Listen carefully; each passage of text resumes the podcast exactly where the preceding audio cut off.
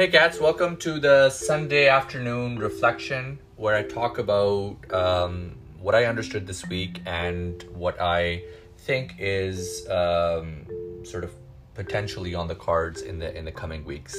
Um, this is uh, definitely unprecedented times, uh, and this is the first time I'm trying to to do this. Uh, I do write on property.substack.com uh, where I observe and summarize my writings in, a, in an evening note. But uh, that's not for everybody, so I'm making uh, an audio and as well as uh, the primary purpose of this recording is, is for for uh, an audio um, uh, piece.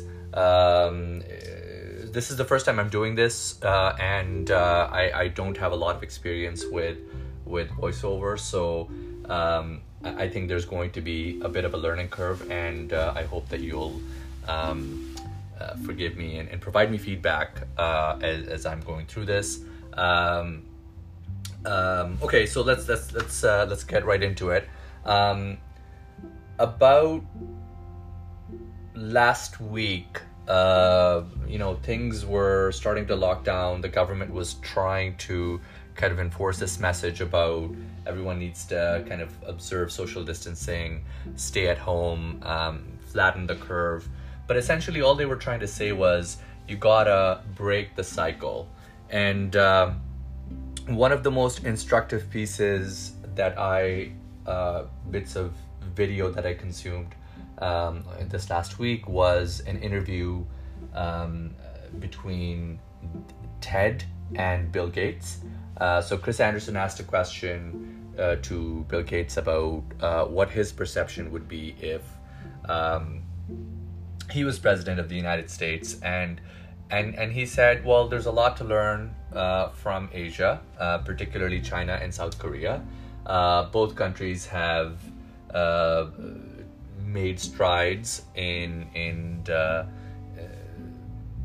confronting this challenge, tackling it, and then providing examples for the rest of the world. Uh, and it's it's kind of interesting that both of them are um, uniquely different in their own way.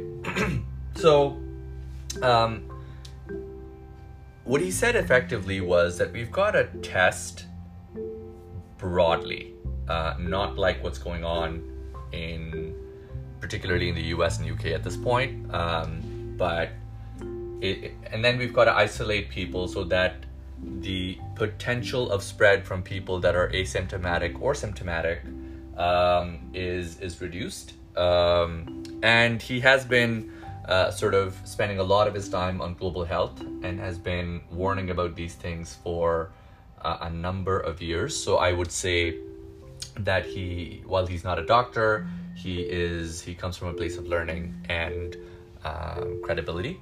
Um, so but from an economic standpoint, uh, you know, the the weekend we saw that for the first time in its history, the government in the UK announced that they were going to subsidize payrolls uh, for companies um, for the next three months. Uh, this is uh, while this seems kind of normal and expected in this type of environment, um, this is unprecedented beyond uh, sort of any expectation that I would have been taught uh, in economics classrooms at um, uh, you know most Western universities. Um, but it's the need of the hour, and I am glad that the government of Canada has over the last week followed suit, um, as has Denmark and a few other countries. Um, so we've got to think about this in, in terms of system and um, you know the bedrock of any economy is the consumer. Um, and when we think about the economy in a global term uh, the us consumer has traditionally been the linchpin. Um, as long as they're feeling confident about the future and they're comfortable going out to spend uh, money on things that they need and things that they want uh, there is a need for factories in China and uh, Bangladesh and India to produce the goods that they're going to consume. Uh, but of course, if you as you've seen and experienced over the last uh, few days, literally everywhere around the world, uh, businesses are shutting down. Uh, governments are asking people to go into social isolation. And while there has been a little bit of a benefit of that to e commerce companies, there's not been a lot in terms of um, you know people walking to the store or going to a restaurant to enjoy a nice meal. Um, uh, you know the the complementary services which bridge these physical businesses into the digital, uh, such as delivery services, etc. They've they've had a little bit of um, sort of a boon. Uh, retail has seen a, a, temporary sort of increase, but um, is that sustainable? And and the other question is how long is it possible for Western countries to rely only on digital engagement?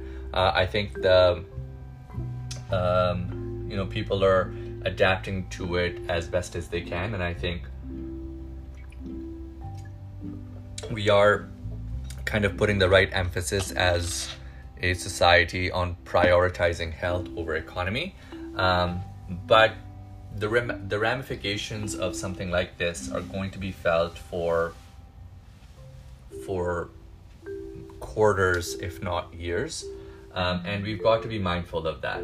We've got to be thinking about how, at least in the short term, uh, the public spending, uh, effectively government borrowing on the back of the taxpayer um, to spend and create jobs uh, is going to be essential because um, broad estimates around across Canada and the US say that we are looking at um, potentially 20 to 25, maybe even 30% um, unemployment, which is which is significant, uh, and and it's something that uh, you know the society's gonna have to contend with.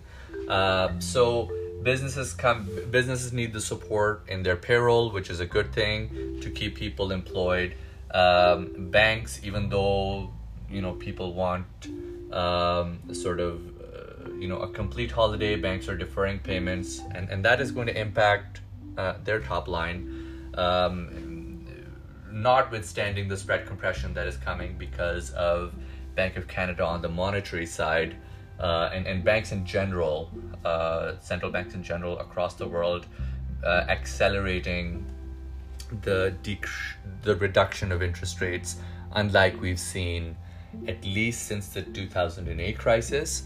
Uh, but this time it's also unprecedented in that we are now uh, very close to, and in some advanced countries, uh, entering the um,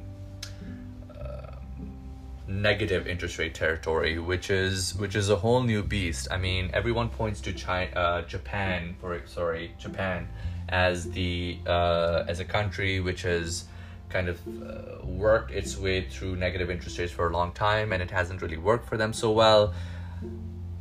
But um, I, I think you know we are at least at, at least the way it looks like right now we are we are headed in that direction. And and there's a lot of there's significant uncertainty about how that's going to play out and whether it's uh, the rates are ever sort of how sustainable that is going to be.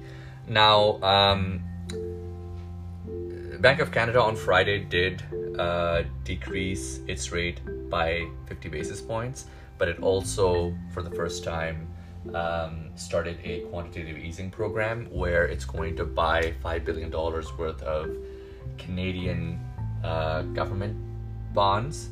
Um, and it is also initiating a um, commercial paper um, purchase program, uh, which which is this is unprecedented territory for the Bank of Canada. They have not done this before. They did not need to do it in in the last 2008 financial crisis but um, again this time the combination of the financial or or I, i'm not going to say financial the economic impacts the the debt loads on uh, companies and also uh, households um, is only secondary to the economic slowdown uh, that has been caused by the public health scare. So, what a lot of people had been doing, um, not necessarily because they were trying to make things come to a breaking point, but more because they were taking a narrower approach to solving whatever issue was front and center for them. Uh, was that they they took what I'd like to kind of think about as a more shorter term approach on how do I get through sort of this quarter or this year uh, or my tenure in this particular um, sort of you know on the board or in in, in a uh, public office. Uh, and and what what that's come to is is that we were rapidly kind of going to a place where our uh, environment was becoming unsustainable. Um, the the livelihoods for uh, the average person uh, who works hard in uh, in the Western world was coming to a point where it was starting to become unaffordable, and they they needed to use credit to um, uh, sustain their lifestyle. And, and and you know everyone knows that there is that's not a forever plan. It's more just uh, you know it's a bridge from here to there, but it's not sustainable. And now people are going to have to unwind uh, a little bit of that that load.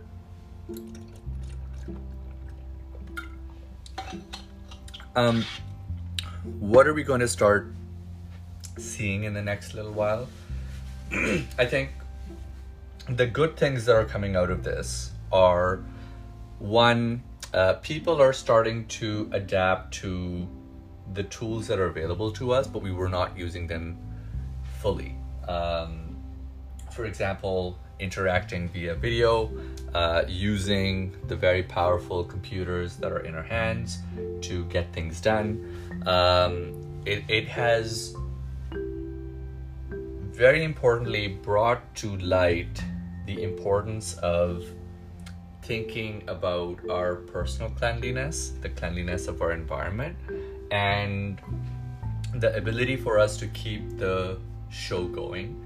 Uh, and underpinning that is this importance of taking a long term view, thinking about how this is going to impact me maybe five years from now, how this is going to impact me 20 years from now, how this may impact the next generation and the one after that. Um, if we build on solid foundations, there's no reason why things cannot last. Uh, when you focus things on uh, just one primary driver, um, then at some point in time, uh, it becomes shaky. And then at a certain point in time, it just simply becomes unsustainable. Uh, so, what that means is, is that we've got to go back to the drawing board. We've got to start thinking about what kind of world we want to live in. Um, and from a property perspective, uh, you know, there's a lot of conversation that's gone on about rent strike this week. Uh, uh, the, the premier has, in Ontario, for example, has, um, you know, to kind of blunt the noise, has said, you know what, if you cannot pay, uh, it's okay. But there are public programs in terms of emergency relief. And landlords, for the most part, are would be well advised to have a conversation with their with their tenants and, and take a compassionate and and uh, you know empathetic approach to getting through this together. Um, none of us make out make can make this can make out of oh sorry I can't say this properly. None of us will really be able to make this out uh, make get out of this on our own, uh, but we will all be fine if we think about the collective responsibility that we each have to ourselves and to everyone else around us as well. Um, the property markets over the next little while are going to be impacted um, in, in most places uh, because the physical interactive nature of uh, the business is now uh, being challenged in the face of um, you know a, a, a lockdown and um, but again i mean I, I, like to look at the other side of that as well which is that the adoption of online and digital tools is going to be uh, accelerated. Uh, I think there's going to be greater um, appreciation for uh, what people uh, would be would deem as acceptable, um, and that uh, typically the the progress the technology has always been the bedrock of of society since we had fire and then the wheel and and and now we think of it more in the terms of the internet. Um, but there's been just a step shift uh, because people cannot be in the same room, so they are uh, more open to uh, using new technology and satisfy those cravings. So one of the cool things that we've come across this week, it's it's the best find of um, COVID nineteen. Um, I say is this app called Houseparty, which allows you and your friends to get together, see each other, uh, and play games together. So uh, we played trivia, which was a lot of fun, and we have been uh, working through their version of Pictionary as well. I'm pretty sure that's copyrighted, so they they can't sort of use it. But uh, it's uh, you know draw and guess the game, um, and uh, you know I mean I, I, think more new products and solutions and new ways of um, re reigniting the economy are going to come up. But there's definitely going to be some structural adjustments that we're going to have to deal with. Uh, upfront this week, we're going to start seeing uh, more labor data that's going to come out. Um, we are expecting a significant increase in uh, the uh, claims for employment insurance in Canada, and uh, the numbers are likely to look uh, eye popping in, in the US as well. the Bank of Canada will announce this week how they're going to um, operationalize or, or what assets they're going to start buying in this commercial paper um, business uh, program. And um, I, I, think the banks are going to announce their revised rates uh, based on Bank of Canada's reduced um, prime rate announcement uh, on late in the day on Friday as well. Um, this has been a uh, an interesting experience for me, and the purpose of uh, putting out video, audio, and writing is to engage with folks who uh, interact in a different way. Um, so if you read, if you watch, or if you listen to any of my content and you have any feedback or questions, uh, if there's certain something that I said in there that you uh, don't agree with, or you would like to see some more uh, sort of um, third party confirmation about, I'm more than happy to share that with you the purpose of putting uh, these pieces of content together is for me to create a little bit of a memory for myself um, and also for me to try and organize uh, and and and kind of make sense of all the things that are going on around us. Um, what I've thought about doing each week is to uh, also kind of highlight one book uh, that I've read over the last little while that that could be useful. And um, at this point, the the the, the book that I kind of want to talk about is.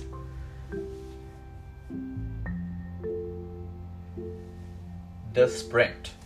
So, The Sprint is a book that was uh, picked up uh, by uh, you know we're, we're faced with some really really big challenges at this point in time.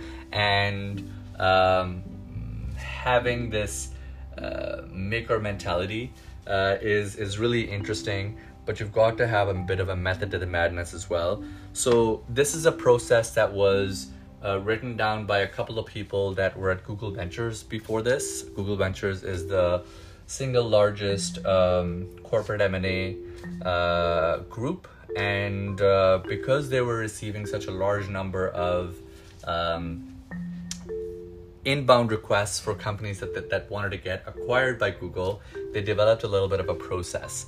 And then as they started their own sort of venture lab, I think they went, they kind of codified this.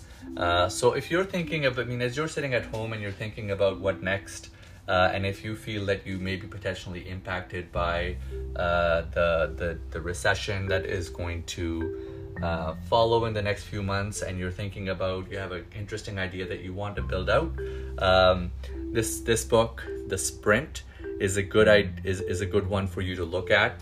Um, and uh, it's it's more like a work through type of book.